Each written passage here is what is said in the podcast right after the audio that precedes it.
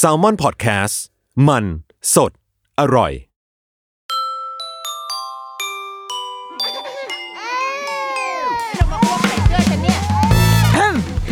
เดอะรุกี้มัมคุณแม่มือสมัครเลี้ยงกับนิดนก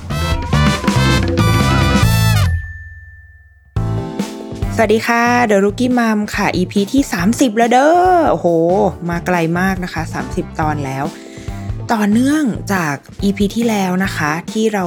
คุยเรื่องหนังสือเนาะที่แนะนำหนังสือเกี่ยวกับการเลี้ยงลูกก็ไม่เชิงเนาะเป็นหนังสือที่ที่เราอยากให้ใคร ๆ ก็ได้แวะมาอ่านกันเรื่องเกี่ยวกับการเจริญเติบโตพัฒนาการของมนุษย์อะไรแบบนี้ค่ะ ก็เลยมีคนทักมาว่า เออไหนๆก็คุยเรื่องแบบหนังสือผู้ใหญ่และหนังสือที่พ่อแม่หรือว่าคนโตๆแล้วอ่านเนี่ย อยากให้ลองคุยเรื่องของหนังสือของเด็กบ้าง ซึ่งก็คือหนังสือนิทาน ก็เลยคิดว่าเออ ก็ดีต่อเนื่องกันเนาะแล้วก็น่าจะเป็นช่วงที่ตอนนี้เราหาความบันเทิงอื่น ๆ ไม่ได้นอกจากการอ่านหนังสืออะไรอย่างเงี้ยค่ะ ก็เลยคิดว่าน่าจะเป็นโอกาสอันดี จริง ๆ มันอยู่ในใจมานานแล้วแหละว่าอยากจะพูดเรื่องนี้ แต่ก็เราก็ไม่ได้แบบเป็นผู้เชี่ยวชาญหรือว่ามีความรู้อะไรมากมายอะ่ะก็ คือถ้าเล่าก็คงคงเล่าในมุมว่าเออเราเราใช้หนังสือยังไง เราอ่านยังไง แต่ว่าก็คงไม่ได้เป็นการมารีวิวด้วยนะ ไม่ได้มาแบบแนะนำเป็นเล่มๆอะค่ะ เพราะว่าเรารู้สึกว่านิทานมันก็มีความเป็นเป็นรสนิยมส่วนตัวเหมือนกันอะว่าแบบบางทีเล่มนี้เราชอบคนอื่นอาจจะไม่ได้ชอบก็ได้ เหมือนหนังสือที่เราคนโตๆแล้วอ่านอะแบบบางคนอ่านนิยาย เราก็อาจจะไม่ได้ชอบอ่านนิยาย เล่มนั้น แต่ชอบเล่มนี้อะไรเงี้ยมันมันค่อนข้างเป็น เป็นความชอบส่วนบุคคลประมาณหนึ่ง ก็เลยไม่ได้อยากจะมาแบบ โอ้แนะนำว่าต้องเล่มนี้ต้องอ่านนะคะอะไรแบบเนี้ย เพราะว่าส่วนตัวเราคิดว่านิทานส่วนใหญ่แล้วว่าประมาณแปดเก้าสิบเปอร์เซ็นในท้องตลาดบนโลกใบนี้อะมันอ่านได้หมดอะ เออ ดังนั้นอะเราเลยอยากเล่าในมุมว่า แล้วเราใช้นิทานกับลูกยังไงอะไรแบบนั้นละกัน เพราะว่าเคยมีคนถามมาค่อนข้างบ่อยค่ะ แบบตั้งแต่ตั้งนานมาแล้วตั้งแต่แบบว่า ลูกยังเล็ก ๆ อยู่เลยอะไรเงี้ย มีคนถามบ่อยมากว่า เริ่มให้ลูกอะ อ่านหนังสือนิทานอะ ได้เมื่อไหร่ แล้วจริง ๆคำถามเนี้ยเป็นคำถามที่เรามักจะได้ยินเวลาที่เราไปไปร่วมงานเกี่ยวกับการอ่านของเด็กอะไรแบบเนี้ยเห็นได้ยินอยู่บ่อย ๆ เหมือนกัน โดยส่วนตัวเราอะ เราอ่านนิทานให้ลูกฟังอะตั้งแต่อยู่ในท้องอยู่แล้ว เราเชื่อว่าคุณพ่อคุณแม่หลาย ๆ คนทำแบบนี้ มาตลอดอยู่แล้ว อ่านนิทานเปิดเพลงให้ลูกฟัง ซึ่งเราว่ามันเป็นสิ่งที่ดี เอางี้มันมันไม่มีอะไรจะทำมากกว่า คือแบบว่า เออ ก็นอนนอนก็อ่านนิทานให้ลูกหรือบางทีก็อ่านหนังสือที่เราอ่านนี่แหละ แต่ว่าเปลี่ยนเป็นเปลี่ยนจากการอ่านในใจเป็นการอ่านออกเสียงให้เขาฟังไปด้วย บางทีอ่านข่าวก็อ่านให้เขาฟังไปด้วยอะไรแบบนี้ค่ะ คือ เพราะว่าลูกจะได้ยินเสียงเราอยู่แล้ว มันเป็นการทำสร้างความคุ้นเคย ให้เขาว่า เออนี่มันคือเสียงของแม่นะ มันก็เป็นการสร้างความสัมพันธ์อย่างหนึ่ง ดังนั้นเราว่าการอ่านนิทานให้ลูกฟังตั้งแต่ในท้องเนี่ย น่าจะเป็นเรื่องปกติของของคนสมัยนี้อยู่แล้ว และสมัยก่อนด้วยก็คงทำกันมาแต่ไหนแต่ไรแล้ว แต่สมัยนี้อาจจะทำกันเข้มข้นขึ้น ทีนี้พอลูกถือกำเนิดออกมาแล้วอะค่ะ เราเริ่มให้เขาดูหนังสือเล่มแรก ๆ ในในชีวิตเขาเนี่ย คือตอนประมาณสักน่าจะประมาณสี่สี่อาทิตย์สามสี่อาทิตย์ ที่เริ่ม เพราะว่าอย่างที่อย่างที่เคยเล่าไปว่า ช่วงอาทิตย์แรกอาทิตย์ที่สองหรือจริงๆช่วงเดือนแรกเนี่ยมันเป็นช่วงเวลาแห่งการเอาตัวรอด ให้ได้ก่อนทั้งของพ่อแม่และของลูก คืออีกตัวลูกเองก็ต้องเอาตัวรอดจากภาวะต่างๆ ตัวเหลืองภาวะแบบกินเข่าเต่าไม่เป็นอะไรเงี้ย คือมันมีเรื่องที่จะนำไปสู่ความเสี่ยงทางร่างกายทางชีวิตเขาได้ พ่อแม่ก็เหมือนกัน พ่อแม่เองก็ต้องปรับจูน วิถีชีวิตอะต้องจูนตัวเองว่าเฮ้ยจังหวะของเรากับลูกเป็นยังไงอะไรเงี้ยดังนั้นช่วงเดือนแรกอะมันคงยังไม่ต้องไปผสมพัฒนาการอะไรกันนักหนา คือเอาตัวเองให้รอดก่อน เอาชีวิตของทั้งแม่และลูกให้รอดก่อนดีกว่า ทีนี้พอทุกอย่างมันเริ่มเข้าที่เข้าทาง เราจับทางลูกได้ จับจังหวะลูกได้แล้ว ลูกเองก็มีตารางชีวิตที่ค่อนข้าง เอาแน่เอานอนได้ ตอนเนี้ยเราก็เลยเริ่มแบบ มันก็เป็นช่วงของช่วงของการเอาของเล่น เอาไอ้นู่นอันนี้เอามาเล่นกับลูกได้บ้างแล้ว เราใช้หนังสือช่วงแรก ๆ ของลูกนะคะ ที่ว่าอายุเนี่ยไม่กี่ไม่กี่สัปดาห์เนี่ย เราจะใช้เป็นหนังสือ board book board book คือหนังสือที่มันแบบหนาๆหนังสือที่ทำจากกระดาษแข็งหลายๆแผ่นมาซ้อนๆกันอะค่ะอย่างเงี้ยเขาจะเรียกว่า board bookเราจะใช้หนังสือบอร์ดบุ๊กที่มีสีสันค่อนข้างจัด หรือว่าสีที่มีคอนทราสต์สูง คือสีที่ตัดกันมากๆ เช่นสีขาวกับสีดำแดงก็แดงไปเลยเลื้องก็เลื้องไปเลย คือเอาให้มันแบบชัดเจนในแนวทางของสีอะเออเอาหนังสือแบบเนี้ยมาวางให้ลูกดู ตั้งแต่ตอนที่เขายังเป็นอยู่ในหน่วยสัปดาห์ เพราะว่าอันนี้เราเคยอ่านมาว่าในช่วง เด็กๆ ช่วงที่แบบว่าเด็กเพิ่งคลอดเนี่ยค่ะ จริง ๆ ดวงตาเขาอะยังทำงานได้ไม่ดีนะคือเขายังมองไม่เห็น เขายังมองเห็นเป็นเหมือนแบบเหมือนแว่นในเอ่อแว่นในวันสงกรานอะคนใส่แว่นในวันสงกรานที่แบบว่าโดนฉีดน้ำมาแล้วแบบมองอะไรไม่เห็นเลยอะไรเงี้ยคือเขายังเห็นอะไรเป็นภาพเบลอๆอยู่ ดังนั้นสิ่งที่จะช่วยกระตุ้นให้เขามองเห็นให้แบบว่าสายตาดวงตาเขาทำงานได้ดีขึ้นเนี่ยก็คือการมองภาพที่มันมีคอนทราสต์จัดๆมีภาพที่ สีและเส้นมันชัดมันแจ่มชัดเจนแจ่มแจ้งมาก ๆ เออ มันจะช่วยให้ให้ดวงตาเขาทำงานได้ได้ดีขึ้นได้เร็วขึ้น เราก็เลยเอาไอ้สิ่งเหล่านี้ค่ะ มาวางไว้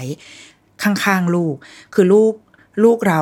เด็กๆอะ่ะเด็กเล็กๆหนึ่งหนึ่งเดือนสองเดือนอะเขาจะยังนอนหงาย แล้วก็นอนไม่ขยับขยื่นไปไหนอะยังนอนนิ่งๆอยู่นอนแบบว่า อย่างลูกลูกเราเราจะไม่ได้ให้เขานอนคว่ำเราให้เขานอนหงายตลอดเวลาอยู่แล้ว แต่ว่าเขาจะนอนหงายแบบแบบเอียงคออะนึกออกไหมแบบว่า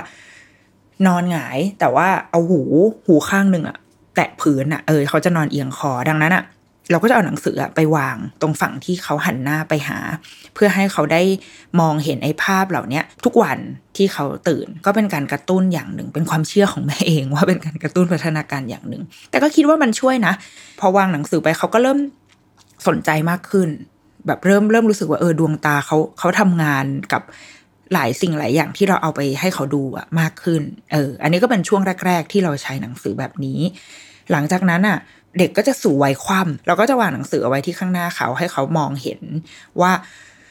อ๋อเออข้างหน้ามันมีภาพอะไรก็ไม่รู้เว้ยอะไรเงี้ยก็ก็แค่ให้มองไปยังไม่ได้หวังผลอะไรจากตรงนี้ คือเราเรารู้สึกแค่ว่าเราอยากให้เขาอยู่ในสภาพแวดล้อมที่หนังสือมันมันอยู่ในชีวิตอะ แค่นั้นเองไม่ไม่ได้รู้สึกว่าจะต้องไปกระตุ้นอะไรมากมาย แต่ว่าแค่ให้เขาแบบเออหันซ้ายหันขวาไปก็มองเห็นให้เขารู้สึกคุ้นเคยกับสภาพแวดล้อมที่มีหนังสืออยู่ หลังจากนั้นมันก็จะเริ่มไล่ไปตามพัฒนาการของลูกแล้วว่าในแต่ละช่วงวัยเขาจะทำอะไรมากขึ้นได้บ้าง แต่ว่าในช่วงที่ลูกยังเล็ก ๆ อยู่ค่ะ ช่วงที่ลูกยังไม่มีไม่มีพิษมีภัยอะคือยังขยับไม่ได้ยังแบบว่า คลานก็ไม่ได้เคลื่อนที่ก็ไม่ได้ มือก็ยังแบบใช้งานไม่ได้ จับคว้าอะไรไม่ได้ ช่วงเนี้ยเราว่าเป็นช่วงเวลาที่ถ้าเราจะอ่านหนังสือ ยาวๆให้เขาฟังอ่านนิทานสักหนึ่งเล่มให้เขาฟังเนี่ย อ่านไปเลยเว้ยเราอ่านนิทานแบบนิทานที่หน้าปกจะเขียนว่าสำหรับเด็กสามขวบอะไรเงี้ย ซึ่งมันก็จะมีความหนาหน่อย อาจจะประมาณ 20-30 หน้า เป็นกรอนบ้าง เป็นความเรียงบ้าง ภาษาไทยบ้าง ภาษาอังกฤษบ้างอะไรเงี้ยค่ะ แต่ว่าสิ่งหนึ่งที่หนังสืออะ อาจจะแตกต่างจากการพูดก็คือคำศัพท์ที่มันที่เราอาจจะไม่ได้ใช้ในชีวิตประจำวัน แบบบางทีแบบว่าเราเราพูดกันแบบว่าเฮ้ยกินข้าวปะอย่างเงี้ยอันนี้คือสิ่งที่เราพูดใช่ไหมแต่ว่าในหนังสือมันก็จะเขียนว่าเจ้าหมีน้อยและเจ้าหนูน้อย นั่งกินอาหารกันอยู่บนโต๊ะอาหารคือมันจะมีความเป็นทางการหรือว่า มีความมีแกรมมาบางอย่างที่เราอาจจะไม่ได้ยินแบบเนี้ยในชีวิตประจำวัน ซึ่งมันเป็นการ สร้างภาษาให้กับลูกโดยอัตโนมัติอยู่แล้ว มันเหมือนเป็นการขยายขอบเขตทางภาษาให้เขามากกว่า ดังนั้นอ่านไปเลยช่วงที่ลูกยังไม่มีพิษส่งอะค่ะ อ่านไปเลยอยากอ่านอะไรก็อ่าน แต่อย่าไปคาดหวังว่าเขาจะสนใจอะไรนะ เพราะว่าณตอนนั้นคือร่างกายเขายังมีระบบการตอบโต้แบบอัตโนมัติอยู่เลยอะตอบโต้แบบสัญชาตญาณเนี่ยสังเกตไหมถ้าเด็กเล็ก ๆ มันจะแบบว่ามือจะแบบมือจะกระตุกตลอดเวลา อันนั้นมันมันเป็นนกลไกทางธรรมชาติของเขาคือดังนั้น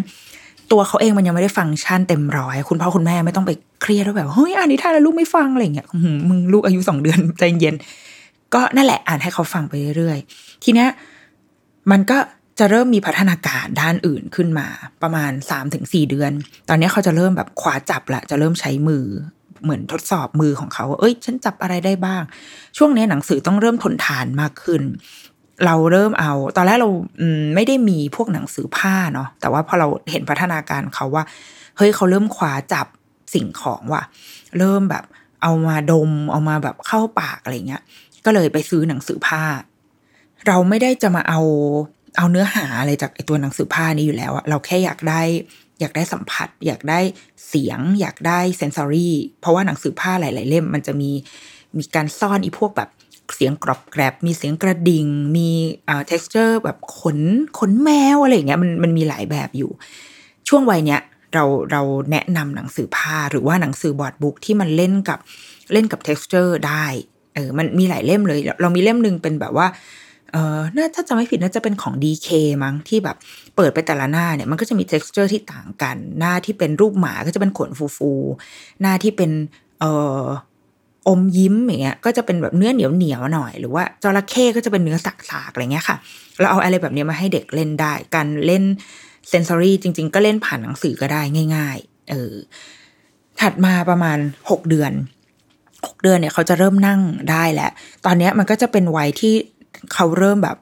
เปิดหนังสือเองได้ ลูกเราจะเริ่มเปิดหนังสือเองได้ประมาณนี้แหละห้าหกเดือน เปิดหนังสือเองคือแบบว่าไปทีละหน้าอย่างเงี้ยค่ะ แต่ว่า มันต้องเป็นหนังสือที่หนาหน่อยก็คือเป็นบอร์ดบุ๊กช่วงนี้เราก็เอาบอร์ดบุ๊กมาแนะนำให้เขารู้จักได้คือให้เขาได้เริ่มสัมผัส ซึ่งช่วงวัยเนี้ยมันจะมาพร้อมกับการแบบการกินด้วยหกเดือนเป็นวัยที่เด็กๆ เริ่มกิน ดังนั้นเขาก็จะเอาของเข้าปากอย่างแบบเมามันมากๆ ซึ่งช่วงนี้แหละจะเป็นช่วงที่หนังสือชิบหายวายวอดไปหมด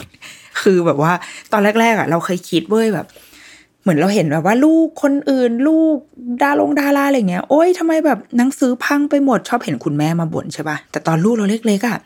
สองสาเดือนอะหนังสือซื้อมานี่เรียบร้อยยังแบบว่า ยังดูสภาพใหม่อยู่เลย ก็ยังคิดในใจว่าแบบโอ๊ยลูกฉันดีจังเลยอะไม่ทำหนังสือพังอะไรเงี้ยอ๋อมันยังไม่ถึงเวลาของมันเว้ยพอถึงประมาณหกเดือนเนี่ย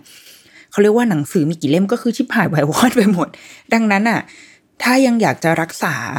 หนังสือที่แบบคุณแม่ซื้อไว้อะก็พยายามเอาหนังสืออะไรที่มันทนมือทนเท้าอะไปให้เขาเล่น คือ อย่าไปจำกัดการแบบโอ๊ยลูกทำหนังสือพังไม่ให้เล่นแล้วก็แต่ว่าก็อาจจะไม่ใช่ มันก็คือเราก็ต้องเข้าใจพัฒนาการเขาอะแล้วก็เออเลือกในสิ่งที่ที่มันเหมาะกับตัวเขาในช่วงนั้น ดังนั้น ช่วงที่เขาใช้มือใช้ปากเยอะๆเนี่ยงั้นก็โยนหนังสือที่มันทนมือทนเท้าไปเลย หนังสือผ้าก็ยังใช้ได้อยู่ หนังสือ board book board book เราที่แบบ อยู่ในช่วงลูกหกเจ็ดเดือนเนี่ย คือพังหมดคืออีพวกแบบว่ามุมกระดาษอะเปื่อยหมดโดนกัดโดนกินก็คือลูกไม่รู้กินกระดาษไปกี่รีมแล้วก็ไม่รู้นะแต่ว่าก็เป็นธรรมชาติเป็นเรื่องธรรมชาตินั้นไม่ต้องแบบ ไม่ต้องตกใจแล้วก็ถึงวันหนึ่งมันก็จะหายไปนะแล้วมันก็จะมีช่วงประมาณประมาณ8ปดเเดือนที่เขาจะเริ่มใช้นิ้วได้อย่างแบบ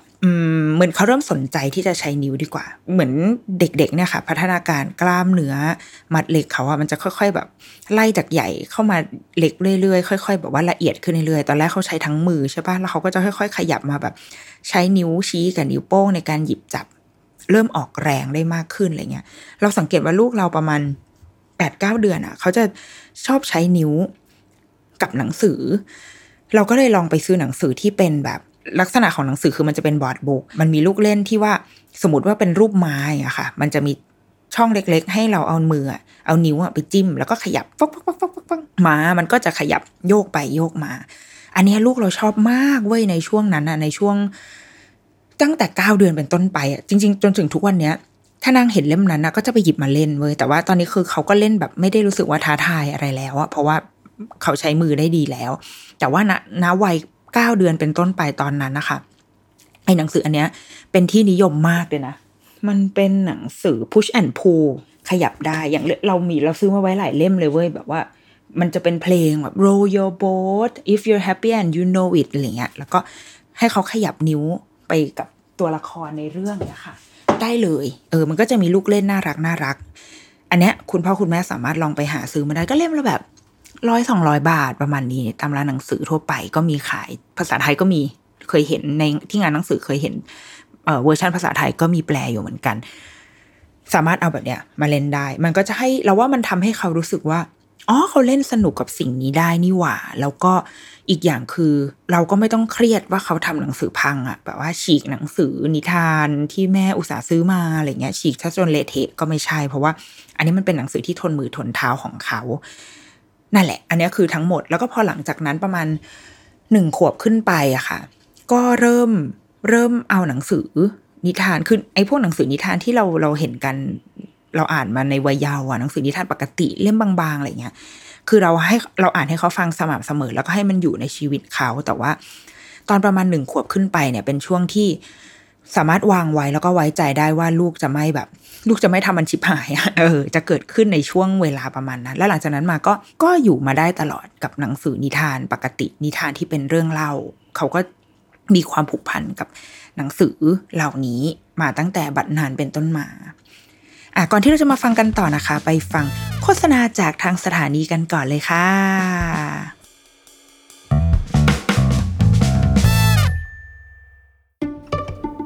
วัสดีครับคุณผู้ฟัง พวกเรา Salmon Podcast อยากชวนคุณไปฟังรายการใหม่ในซีซั่น2 ของพวกเรานะครับ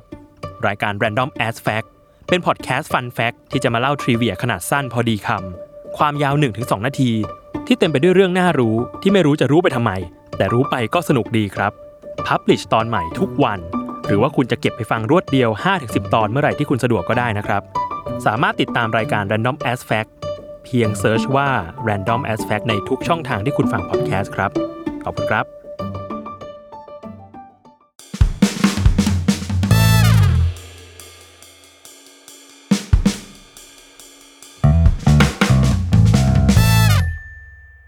กลับมาที่เดรุกิมัมอีกครั้งเนาะว่าด้วยหนังสือนิทานกับลูกนะ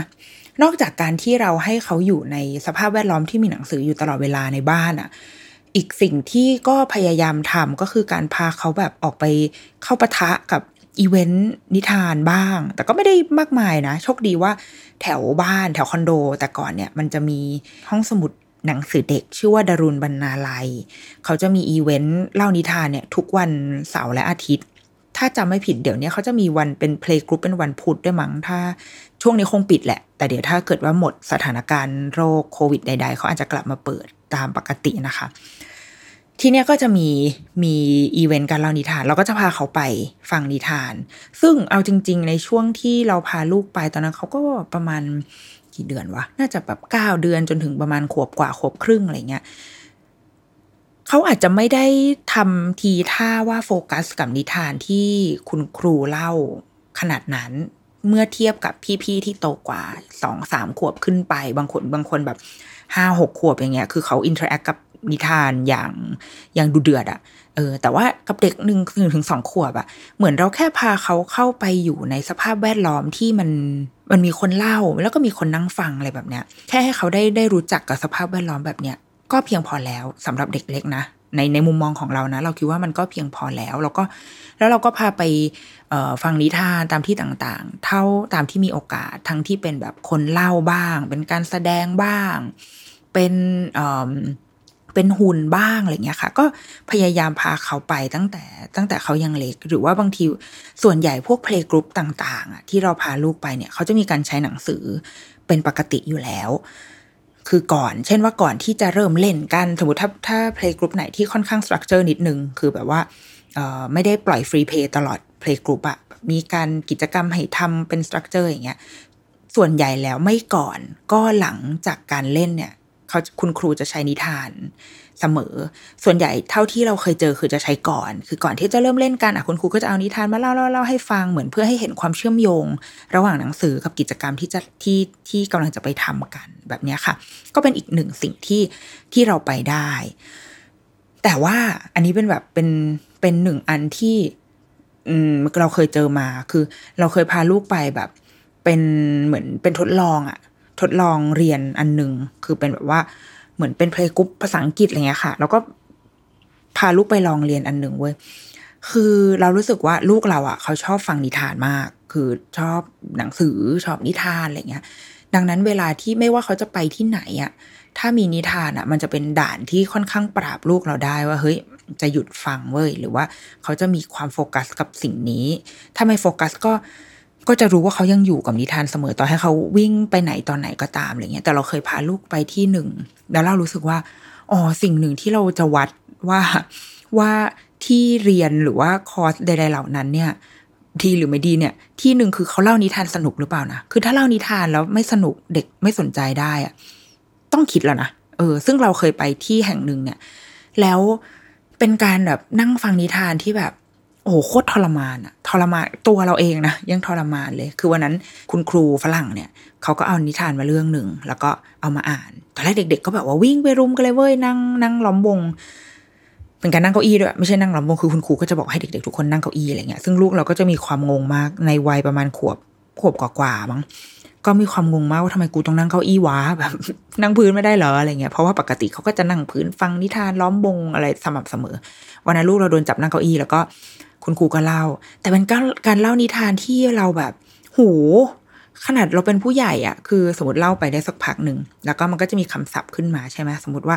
อ่าวันนี้เราจะมาทำกะหล่ำปลีกันอะ cabbage อย่างนี้ใช่ไหมคุณครูคนนั้นก็เล่าไปอ้าว cabbage say cabbage แล้วก็ชี้หน้าเด็กทีละคนอะให้ทุกคนอะพูดคำว่า cabbage ซึ่งแบบ นึกออกไหมคือมันเหมือนสมมติเราอ่านกำลังอ่านนิยายอยู่สมมติอ่านแหละอ่านอ่านนิยายเรื่องปริศนาอยู่อย่างเงี้ย แล้วแบบว่า เออคุณอยู่ดีๆ ก็มีคุณครูเดินมาบอกว่า เธอต้องพูดสิคำว่าพดปรีชาน่ะ พูดพดปรีชา พูดพูดให้ชัดคำว่าพดปรีชา คือแบบ เราอยากรู้ว่าแบบ ท่านชายพดกับปริศนากำลังจะไปทำอะไรกันต่อกำลังจะไปเที่ยวที่ไหนไปตีเทนนิสกันหรือเปล่า คือเรากำลังแบบอยากจะติดตามเนื้อเรื่องอะแต่อยู่ดีๆก็มีคนที่เล่ากำลังเล่าเรื่องเนี้ยให้เราฟังอะแบบกรอไอ้คำเนี้ยกรอหน้าพี่ติ๊กเจษฎาพรขึ้นมาตลอดเวลาให้เราแบบ ให้เราไม่ไม่ขยับไปถึงไหนอะเป็นใครก็เบื่อปะวะ มันเลยทำให้วันนั้นเราจำได้ว่าเด็ก ๆ ในห้องอะคือแบบสติแตกแล้วอะอย่างลูกอะไรเงี้ยก็คือลุกออกมาเลย แล้วก็ไปยืนรอตรงหน้าประตูคือแบบแม่ช่วยพาออกไปที คือดูมองสายตาลูกก็คือมองออกเลยว่า ลูกต้องการความช่วยเหลืออะไรเงี้ยแล้วก็บรรยากาศในคลาสวันนั้นมันก็เลยวุ่นวายมาก เพราะว่าเด็กๆ ไม่อยู่กับนิทาน แต่คุณครูก็พยายามจะแบบจะผลักดันให้เด็กกลับไปฟังนิทาน คือโอ้ชิบหายไว้ป่วงกันไปหมด ดังนั้น แล้วว่าอันนี้เป็นตัววัดตัวหนึ่งเลยนะว่า ว่าเราควรเลือกแบบที่ที่ใดที่มีความเข้าใจมากพอว่า เราควรเล่านิทานยังไงให้เด็ก ๆ ฟัง และให้เด็ก ๆ ยังอยู่กับนิทานหรือว่าเข้าใจธรรมชาติของเด็ก ๆ มากพอไหมอ่าอันนี้เป็นแบบว่าเป็นเกร็ดเอาไว้เนาะทีเนี้ยที่บ้านเราอ๋อที่บ้านการจัดอย่างอย่างที่เมื่อกี้พูดเรื่องการจัดให้เขารู้สึกว่าอยู่ในสภาพแวดล้อมที่ที่มีหนังสืออยู่รายล้อมตัวอะไรอย่างเงี้ยค่ะ ก็ตั้งแต่อยู่ที่คอนโดจนตอนนี้กลับมาอยู่ที่บ้านอย่างเงี้ย ก็ เราจะให้เขามีมุมที่เป็นหนังสือของเขาเองอะอยู่เสมอ ก็จะเป็นชั้นวางหนังสือที่หันหันหน้าปกออกอะเราเชื่อว่ามีกันแทบทุกบ้านแหละไอชั้นแบบเนี้ยหรือว่าถ้าสปอนเซอร์จะเข้าก็ได้นะคะ เดี๋ยวจะพูดชื่อร้านให้ ก็จะมีไอชั้นแบบเนี้ยวางอยู่ ซึ่งเราก็จะทำหน้าที่เป็นการเลือกก็สนุกดีนะ เหมือนเราเป็นบรรณารักษ์อะเลือกหนังสืออะไรที่เราอยากให้ลูกอ่าน หรือว่ารู้สึกว่าเออน่าสนใจดี หรือบางบางอาทิตย์คือไม่มีอะไรเลยเว้ยไม่มี ไม่มีโจทย์ด้านเนื้อหาอะไรเลย แค่อยากเรียงสี อยากให้หน้าปกอะเป็นสีดำให้หมด ก็ไปหาหนังสือที่หน้าปกสีดำทั้งหมดแล้วก็มาตั้งบนชั้นเออก็แค่นั้นเองเป็นความสนุกของแม่ แล้วก็เขาก็จะเลือกจากชั้นอันเนี้ยหยิบออกมาอ่าน แต่ว่าพอหลังๆพอเขาเริ่มโตอะเขาก็จะเริ่มแบบเลือกเองแหละคือไม่ไม่ต้องเอามากางตรงชั้นนี้ก็ได้ เขาก็จะไปลื้อจากตู้ที่หันสันออกอะ เองตามปกติแล้ว แล้วก็ อย่างห้องเราห้องทำงานของเรากับลูกเนี่ยอยู่ห้องเดียวกัน ดังนั้นในห้องทำงานเราก็จะมีหนังสือของเราเป็นตู้หนังสือ แล้วก็จะมีตู้หนังสือของลูก ดังนั้นเขาก็จะอยู่ในในห้องที่เหมือนแบบ มันมีเต็มหนังสือเต็มไปหมดเลยทั้งหนังสือเราและหนังสือลูกเขาเขาจะหยิบหนังสือเรามาก็ได้ ถ้าอ่านได้ก็อ่านไปเลยลูกอะไรเงี้ยเออแล้วก็เราตัวเราเองก็ไปหยิบหนังสือเขามาอ่านคือทำให้มันเป็นแบบ ให้มันเป็นสภาพแวดล้อมที่เปิดกว้างว่าเขาจะ เข้าออกจะเข้าถึงอะไรได้ได้อย่างไรบ้าง เออ อันนี้เป็นเป็นสภาพแวดล้อมที่เราพยายามทำให้ให้กับลูกค่ะ ส่วนสิ่งที่เราคิดว่าคิดว่าเป็นผลคืออย่างลูกเราตอนนี้อายุประมาณใกล้ๆจะสามขวบแล้วค่ะสองขวบเก้าเดือน สิ่งที่เราความสัมพันธ์ของเขากับหนังสือเนาะความสัมพันธ์กับเขาในกับหนังสือ แล้วว่าค่อนข้างเป็นไปเป็นไปอย่างดี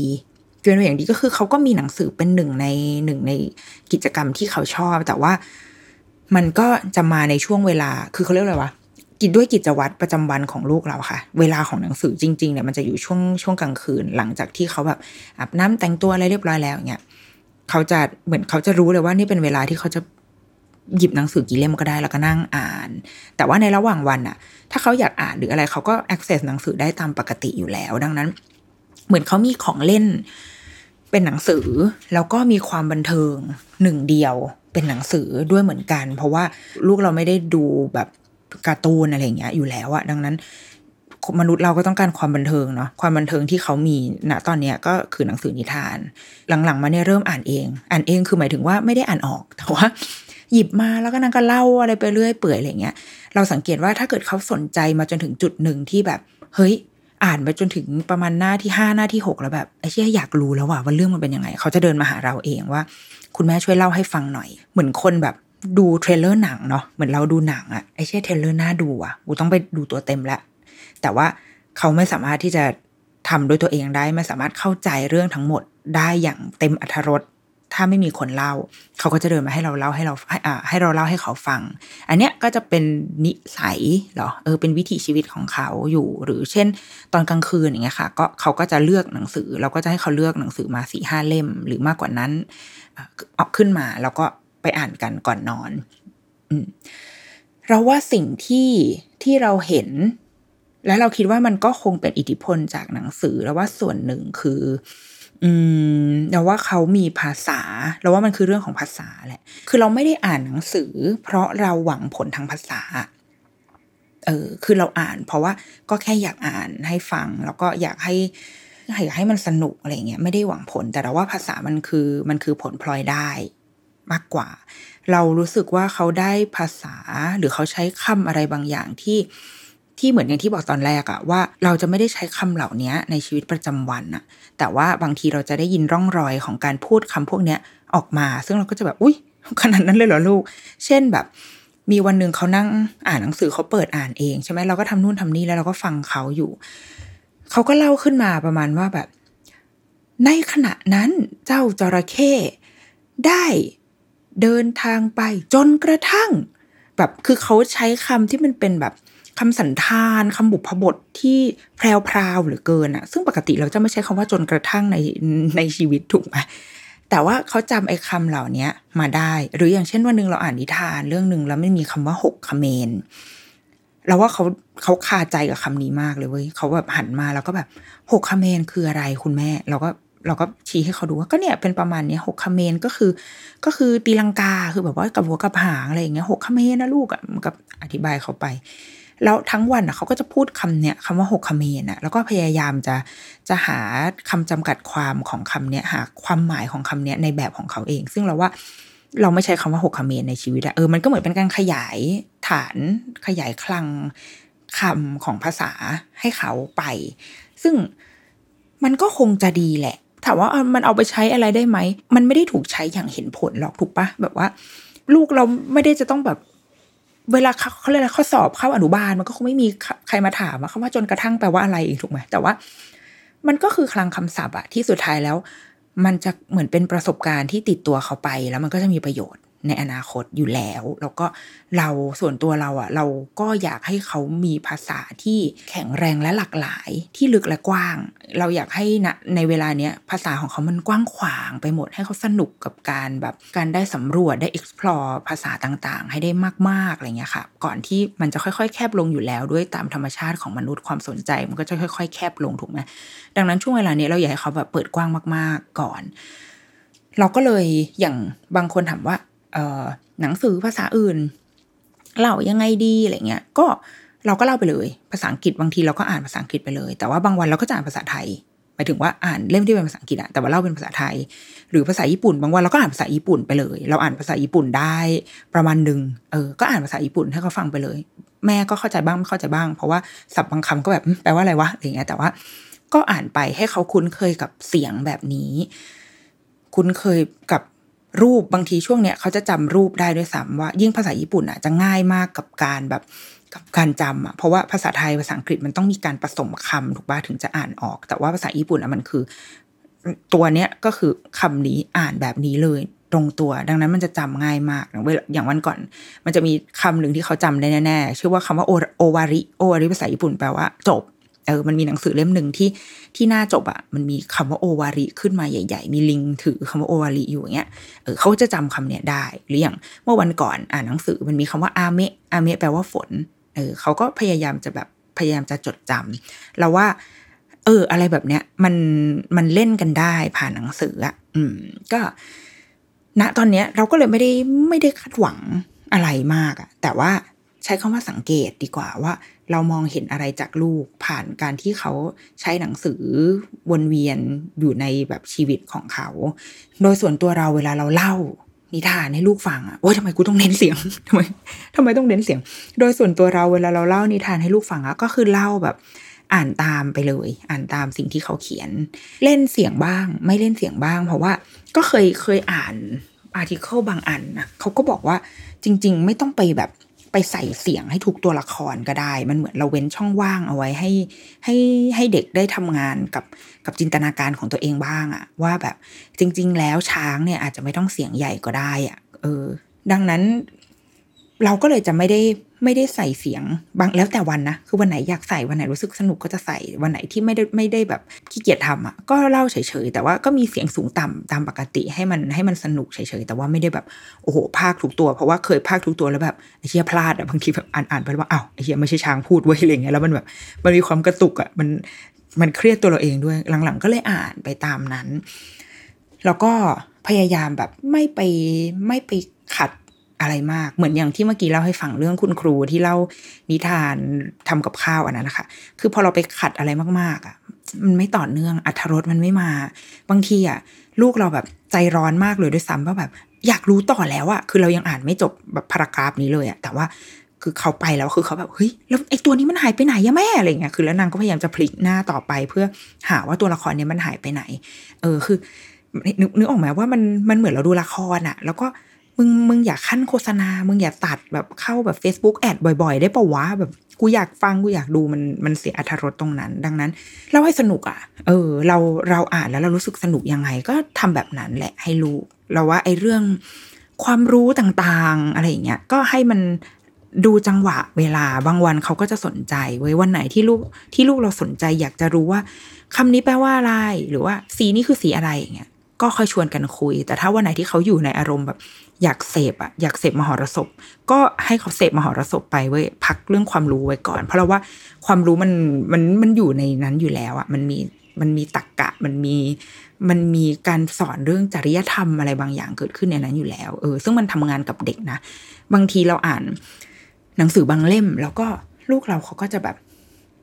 พอหันไปดูหน้าลูกลูกแบบว่าหน้านิ้วขีขมวดแล้วก็แบบ ไม่ได้นะ เอาของเขาไปแบบนี้ไม่ได้นะ ซึ่งแบบว่า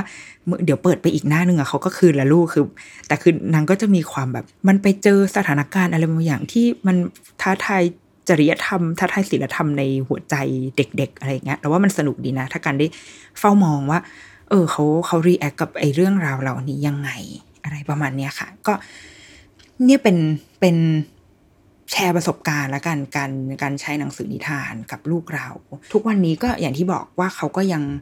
ยังสนุกสนานกับการอ่านนิทานอยู่ ยังเป็นมหรสพเป็นแหล่งความบันเทิงที่ที่เขาสนุกอยู่เสมอ เมื่อรู้ว่าเฮ้ยกำลังจะคุณแม่กำลังจะเล่าให้ฟังเหรอป้าป้ากำลังจะเล่าให้ฟังเหรออะไรเงี้ยแล้วว่ามันเป็นช่วงเวลาที่ครอบครัวได้ใช้เวลาด้วยกันอะหรือว่าเป็นเหมือนอย่างที่หมอประเสริฐชอบเขียนว่า นิทานมันเป็นเหมือนเป็นภาคบังคับที่ว่าเฮ้ยเวลาเราอ่านแล้ว แล้วเรากำลังสื่อสารกับลูกโดยที่สมมติว่าเราไม่รู้จะพูดเรื่องอะไรกับลูก ไม่มีเพิ่งกลับจากทำงานมาเหนื่อยๆแล้วแบบเออไม่รู้จะพูดอะไรกับลูกว่ะ พูดก็ไม่เก่งอะไรเงี้ยอ่านนิทานนี่แหละอ่านหนังสือให้เขาฟัง มันเขาได้ยินเสียงเราเขาได้นั่งอยู่กับเรา เขาได้ แบบว่าเสพไออุ่นจากตัวพ่อแม่อะไรเงี้ย มันก็มันก็มีความสุขแล้วกับเด็กๆเออดังนั้นเราว่า อืม ก็เชียร์ให้ ให้ใช้ให้ให้เล่านิทานให้ลูกฟังโดยที่ไม่ต้องไปแบบคิดอะไรเยอะอะค่ะ อ่านไปอ่านเข้าไปเถอะ หนังสือนิทานมีอะไรก็เรื่องการเลือกก็คือแล้วแต่จริง ๆ ส่วนตัวถ้าเราเลือกเราก็ส่วนใหญ่จะเลือกด้วยภาพก่อน เพราะเราเชื่อว่าภาพหนังสือภาพหนังสือนิทานมันคือหนังสือภาพที่สื่อสารผ่านภาพอยู่แล้วดังนั้น เราเราจะเลือกภาพที่มีความแบบ ก็ใช้รสนิยมเรานำไปนิดนึงว่าแบบถ้าเราเห็นภาพนี้แล้วเราชอบเราก็จะซื้ออะไรเงี้ยแล้วก็บางทีก็จะเลือกที่นักเขียนด้วย แล้วก็เลือกสำนักพิมพ์ด้วย บางทีสมมติไม่รู้จักนักเขียนเลย เนื้อเรื่องก็ไม่แน่ใจว่าเป็นยังไงบางทีเห็นแค่ปกอะไรเงี้ยแต่ว่าถ้าเห็นสำนักพิมพ์ก็ถ้าถ้าเป็นสำนักพิมพ์ที่เราเชื่อถือก็ก็โอกาสที่จะซื้อก็จะก็จะเร็วขึ้น เพราะว่าเราเชื่อว่าอ๋อด้วยด้วยบอกอด้วยอะไรก็ตาม เราจะเชื่อว่าเขาคัดหนังสือ ที่โอเคมาให้แล้วอะไรแบบนี้ค่ะ แล้วก็อย่างที่บอกว่ามันอาจจะไม่ได้มีเล่มที่ดี คือดีอะดีแล้วว่าดีเกือบทุกเล่มอยู่แล้วเว้ยแปดเก้าสิบเปอร์เซ็นบนบนโลกใบนี้แล้วว่าดีเกือบทุกเล่มอยู่แล้ว แค่ว่าอย่าไปแล้วว่าอย่าอย่าไปคาดหวังกับกับสิ่งที่นิทานเรื่องนี้จะสอนว่ามากมายขนาดนั้นบางแบบบางทีบางเล่มเราอ่านจนจบแล้วเรายังแบบ เออ อะไรวะเหมือนเหมือนเป็นหนังปลายเปิดอะ อืม ซึ่งก็เราว่ามันก็ดีปะวะ มันเหมือนเป็นการบริหารบริหารความคิดอะเพราะเดี๋ยวโตมาเขาก็จะได้เจอกับหนังอินดี้หนังปลายเปิดที่เรียกร้องให้เราตีความกันเยอะๆ โตมาต้องมาดูแบบพาราไซอย่างเงี้ย หนูก็ต้องเรียนรู้ที่จะตีความสิ่งนี้ตั้งแต่ยังเด็กอยู่แล้ว ซึ่งเราว่ามันหลาย ๆ เรื่องมันไม่มีถูกไม่มีผิดด้วยซ้ำมันเปิดโอกาสให้แบบให้ผู้ชมได้ได้ทำงานอย่างเต็มที่เลยดังนั้น อืม ไม่จำเป็นต้องเป็นแบบ หนังสือแบบนิทานที่แบบว่าโหคนนู้นแนะนำคนนี้แนะนำอะไรเงี้ยเราว่านะก็ก็ฟังเสียงหัวใจตัวเองก็ได้ ว่าแบบเรารู้สึกว่าเล่มนี้มันมันดีมันสนุกอ่านเราอ่านแล้วสนุกหรือว่าเราเห็นภาพแล้วเราถูกจริต เพราะว่าคนที่ต้องอ่านก็คือตัวเราด้วยตัวแม่ด้วยอะไรเงี้ยแล้วก็ก็ไปเลยเว้ยไม่เป็นไร ไม่ได้มีข้อจำกัดอะไรขนาดนั้นนะคะ โอเคสำหรับวีคนี้ว่าด้วยนิทานก็ ประมาณนี้แหละเนาะเอาไว้เดี๋ยวถ้ามีโอกาสจะมาแบบ อาจจะมาเล่าให้ฟังเล่าถึงละกันว่าแบบเออเล่มที่ชอบคือเล่มไหน ซึ่งไม่ได้แบบว่าไม่ได้แนะนำว่าดีนะ แค่ว่าเป็นเล่มที่ชอบเฉยๆถ้ามีโอกาสเดี๋ยวน่าจะสักอีพีสองอีพีอะไรเงี้ยนะคะ เดี๋ยวมาเล่าให้ฟังละกัน โอเค ดูริกิมาม EP สามสิบนะคะ ก็ว่าด้วยนิทานก็เท่านี้แหละ หวังว่าทุกคนจะยังมีความสุขดี มีสุขภาพจิตอันดีอยู่ที่บ้านนะคะ แล้วก็อ่านนิทานให้ลูกฟังกันเนาะอยู่ที่บ้าน สวัสดีค่ะ